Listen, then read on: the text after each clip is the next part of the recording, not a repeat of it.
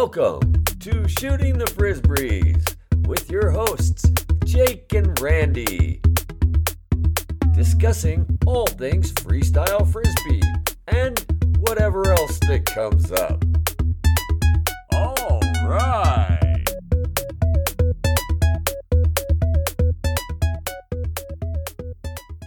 Welcome to Shooting the Frisbees with Jake and Randy. Hey, Jake, how you doing today? Great. How are you, Randy? I'm doing great. I am so curious to hear about your bike trip that you just did on the Big Island in Volcano National Park. So do tell. Yeah. It was amazing. We did three different rides. Two of them were at night, so we had lights on our bikes and we're lighting up the trail. And probably the highlight was when we made it up to Jagger and got to look into the caldera, so you could see the molten lava just bubbling inside of the caldera, and the smoke was billowing out. And this was at night, so the whole thing was just glowing bright orange. It was so amazing. No way. Yeah. Wow, so you actually got to get to the active caldera. Yeah, I mean, we went right next to it, but we were at the viewpoint, so there was tons of tourists, but we just biked from a trail, so we saw nobody until the last second when we got to the parking lot. There was all kinds of people. We locked our bikes and went out and watched.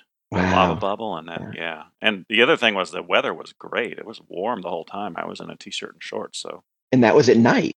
And that was at night. Yeah, it was awesome. Wow, that sounds like a life experience that you'll never forget. Yeah, totally. And apparently this is an annual event, so I'm looking forward to next year already. I'm very jealous that you got to do that, but I'll just have to live vicariously through some of the pictures that you'll share on Frisbee Guru, right? Yes, definitely. Cool. Well, hey, today's episode, we have some more with Stork, also known as Dan Roddick, which we actually are going to hear from Dan Roddick about how he got the name Stork. So enjoy. You know how I got the name, right? No. Oh, geez. What time is it? Let me see. I'll give you the medium short version. I get to Rutgers. Nothing really happens for the first year, thank God. I get myself established in the department and actually spend a good bit of time studying. And then the second year, I see a flyer that says, Rutgers, come join the Rutgers Frisbee team. I'm going, whoa, you're singing my song. You know, I mean, I spent like hours and hours at home playing. When I wasn't playing Eastern trick catch, I was playing Frisbee football with my friends. And I mean, so I had done a lot of that, and I had seen Goldie Norton's book that referenced Ultimate and the New Jersey play, but I made no connection with it. I mean, I had been getting the IFA news, and by then I had done my stuff in New York State, but I hadn't made any connection with Ultimate. So go to room such and such. Hi. I'm a grad student, Dan Roddick. Hi, I'm Irv Cowell. Okay, boom. So we talked. We go out onto the quad and throw. And I mean, so Irv's coming off of 5 years of seminal ultimate play at CHS. Inventors of the game. They're getting ready to have their first collegiate game with Princeton, and he and I throw back and forth. And he's saying, wow, you're really big and you can throw and catch. We don't have anybody. you're gonna like the game. It's a good fit with what you do. And so come on out to practice. I do, and we practice for some matter of days or something, and then here comes the first game, which is gonna be on the parking lot behind the gym. Why? Because that's where Rutgers played Princeton, the very first intercollegiate football game of all time, on that same piece of ground. So makes sense. Let's have it there. It's paved now, kind of a bummer, but it's symbolic, man. That's the spot. Okay. And we're in luck. It's 103 years to the day from the day that Rutgers played Princeton on that spot for the first game. Okay, great. So Irv and and Jeff West and a number of other people, they've got their little kind of PR machine going. So they're sending out press releases. They've called the Targum, the school paper. They called the New York Times. They called various people and said, hey, come see this, you know, 103 years later, a new game, et cetera, et cetera, et cetera. So I don't know what it's going to be. No idea, but I know I'm going to be there because it sounds like fun. So before I leave the trailer court, hi, Mr. and Mrs. Scala. Do you mind if I pull Jimmy out of school today and take him along to see this game? It could be fun. Oh, sure, no problem. Take him out, whatever. Okay, great. Get in the car, take him to school, no problem. So we go to the game, and there's a surprising number of people out there. Princeton has shown up. A number of the main people, Johnny Hines and others, that Irv already knew, either from the New Jersey League or from CHS. And they're all in black and orange stripe rugby jerseys from Princeton. Pretty intimidating looking. We have our red, I've got it somewhere here, still fits, our red sweatshirt with Rutgers Frisbee and the knight with the little Frisbee under his arm. We have one woman on our team. We have a referee on the field, Dave Lawant, a friend of Irv's. He's out there, a striped shirt and a whistle, just in case. You know, we don't know exactly what he's going to do, but we thought it would look good if we had an official. So anyway, there's an official out there. So we start, and for some reason, on the first pull, the assembled people that have maybe, I don't know, 150, 200 people there, whatever, not bad. They, when it's in the air, they go, whoa, on the pull. Well, it's a pretty busy, crowded campus, and that drew people. And so by the fourth or fifth pull, the entire pitch is packed, and people are, I don't know, 10, 12 deep the whole way around it. And now the noise is really loud every time, and it's a great game. It's close, back and forth, and Rutgers Princeton, and people are into it, and it's 1974, and whoa, whoa, whoa, whoa, whoa, and big noise, people coming, film crews arriving. The press thing has been working. Okay, that drives it even more. It must be important. You know, the cameras are here. Dick Boughton, famous baseball player, Jim Boughton, foul ball. Jim Boughton's there. He's the sports guy from New York. He's there to see the game.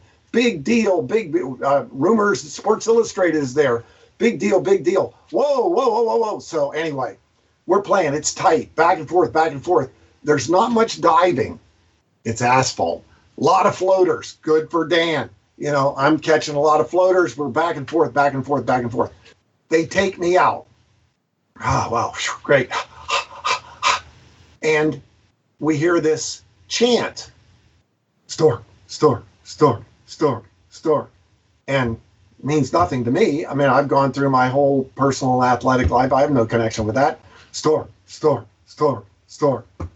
So I go back in, not because of that, but yay, the Stork returns, the Stork. I'm going, moi? I mean, I'm the Stork. I guess I'm the Stork. Okay, anyway, so I'm the Stork. People shouting, yeah, it's Stork. Yeah, great, Stork, et cetera, et cetera. We win by 2, same margin that Rutgers beat Princeton 103 years to the day on the same ground. We win by 2, tight game. Why, everybody crowd out. A kid's dream. They lift me up on their shoulders and carry me briefly off the field. I mean, all your dreams of that, you know, I never had that. I had fun in high school basketball and won the league and all that stuff, but never anything like that. And remember Jimmy? Jimmy's over there. Oh my God, what was this? So it's over. We win. After the game, we're going, my God, this is huge. I mean, I wonder how many people we're going to draw for next week. I mean, we're going to be on Monday Night Ultimate by like the end of the month or something. This is incredible.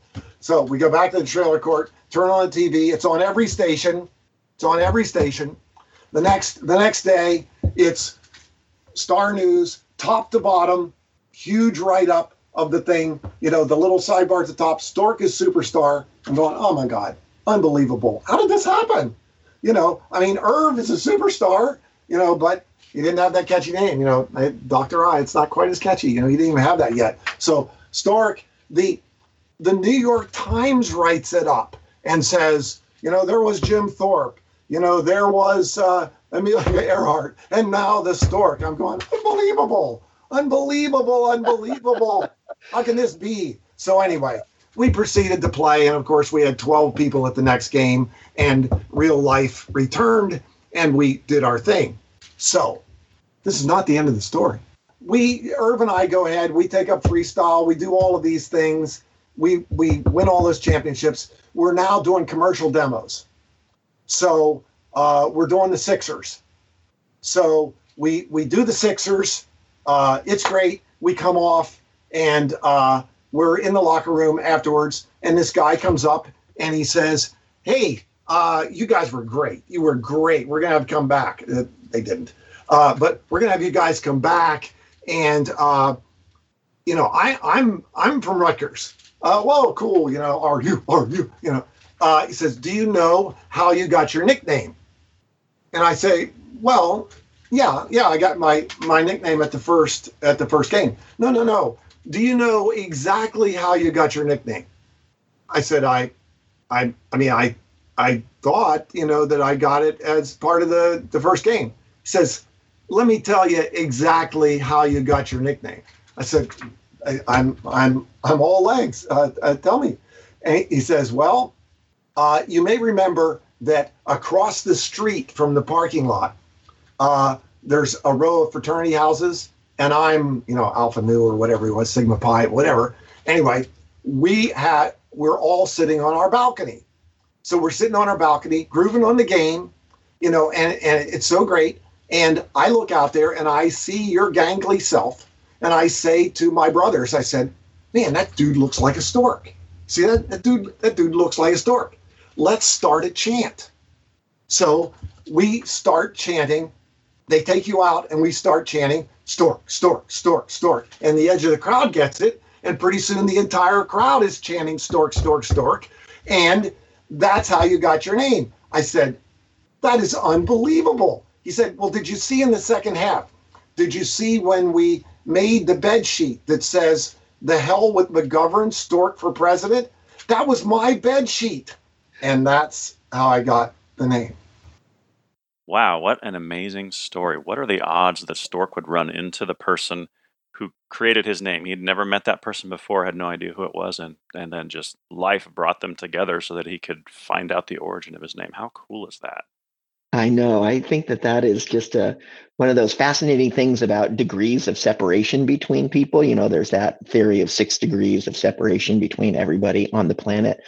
I think it's probably way less than that, maybe 1 or 2 degrees, you know, especially with the way we're all connected via the internet and social media and all of that stuff. But yeah, that is just so cool that there he was doing a halftime show at the 76ers. And here's the dude that came up with his name that has certainly stuck. Yeah, I mean, I didn't even know his real name. I knew him as Stork for many years. I think there's probably a lot of people who still don't know that his real name is Dan Roddick. Mm-hmm. Yeah, it's kind of like Skippy. Yeah. I didn't know Skippy had a real name either. I thought that he was born with that name. Right. I mean, you have a real name, Kevin Givens? I know. Who is this Kevin Givens guy? That doesn't make any sense. Right. Who is Kevin Givens? Have you ever been given a nickname? Did anybody decide to call you something other than Jake?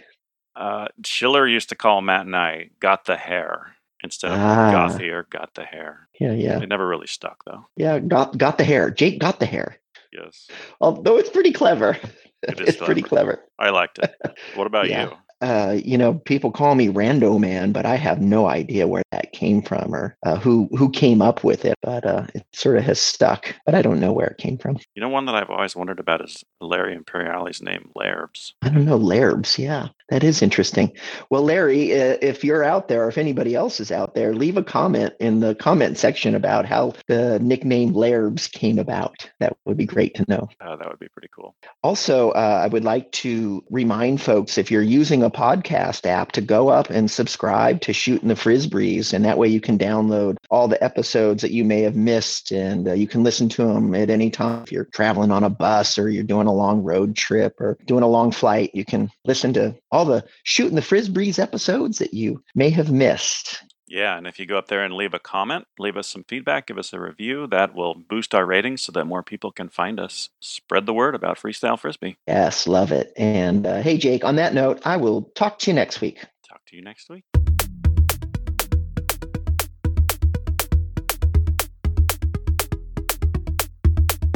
Thanks for listening to Shooting the Frisbees with Jake and Randy. To contact us or for more info, check us out at frisbeeguru.com. Home to Haynesville, Shooting the Frisbees, and live streaming Freestyle Frisbee. Oh, yeah!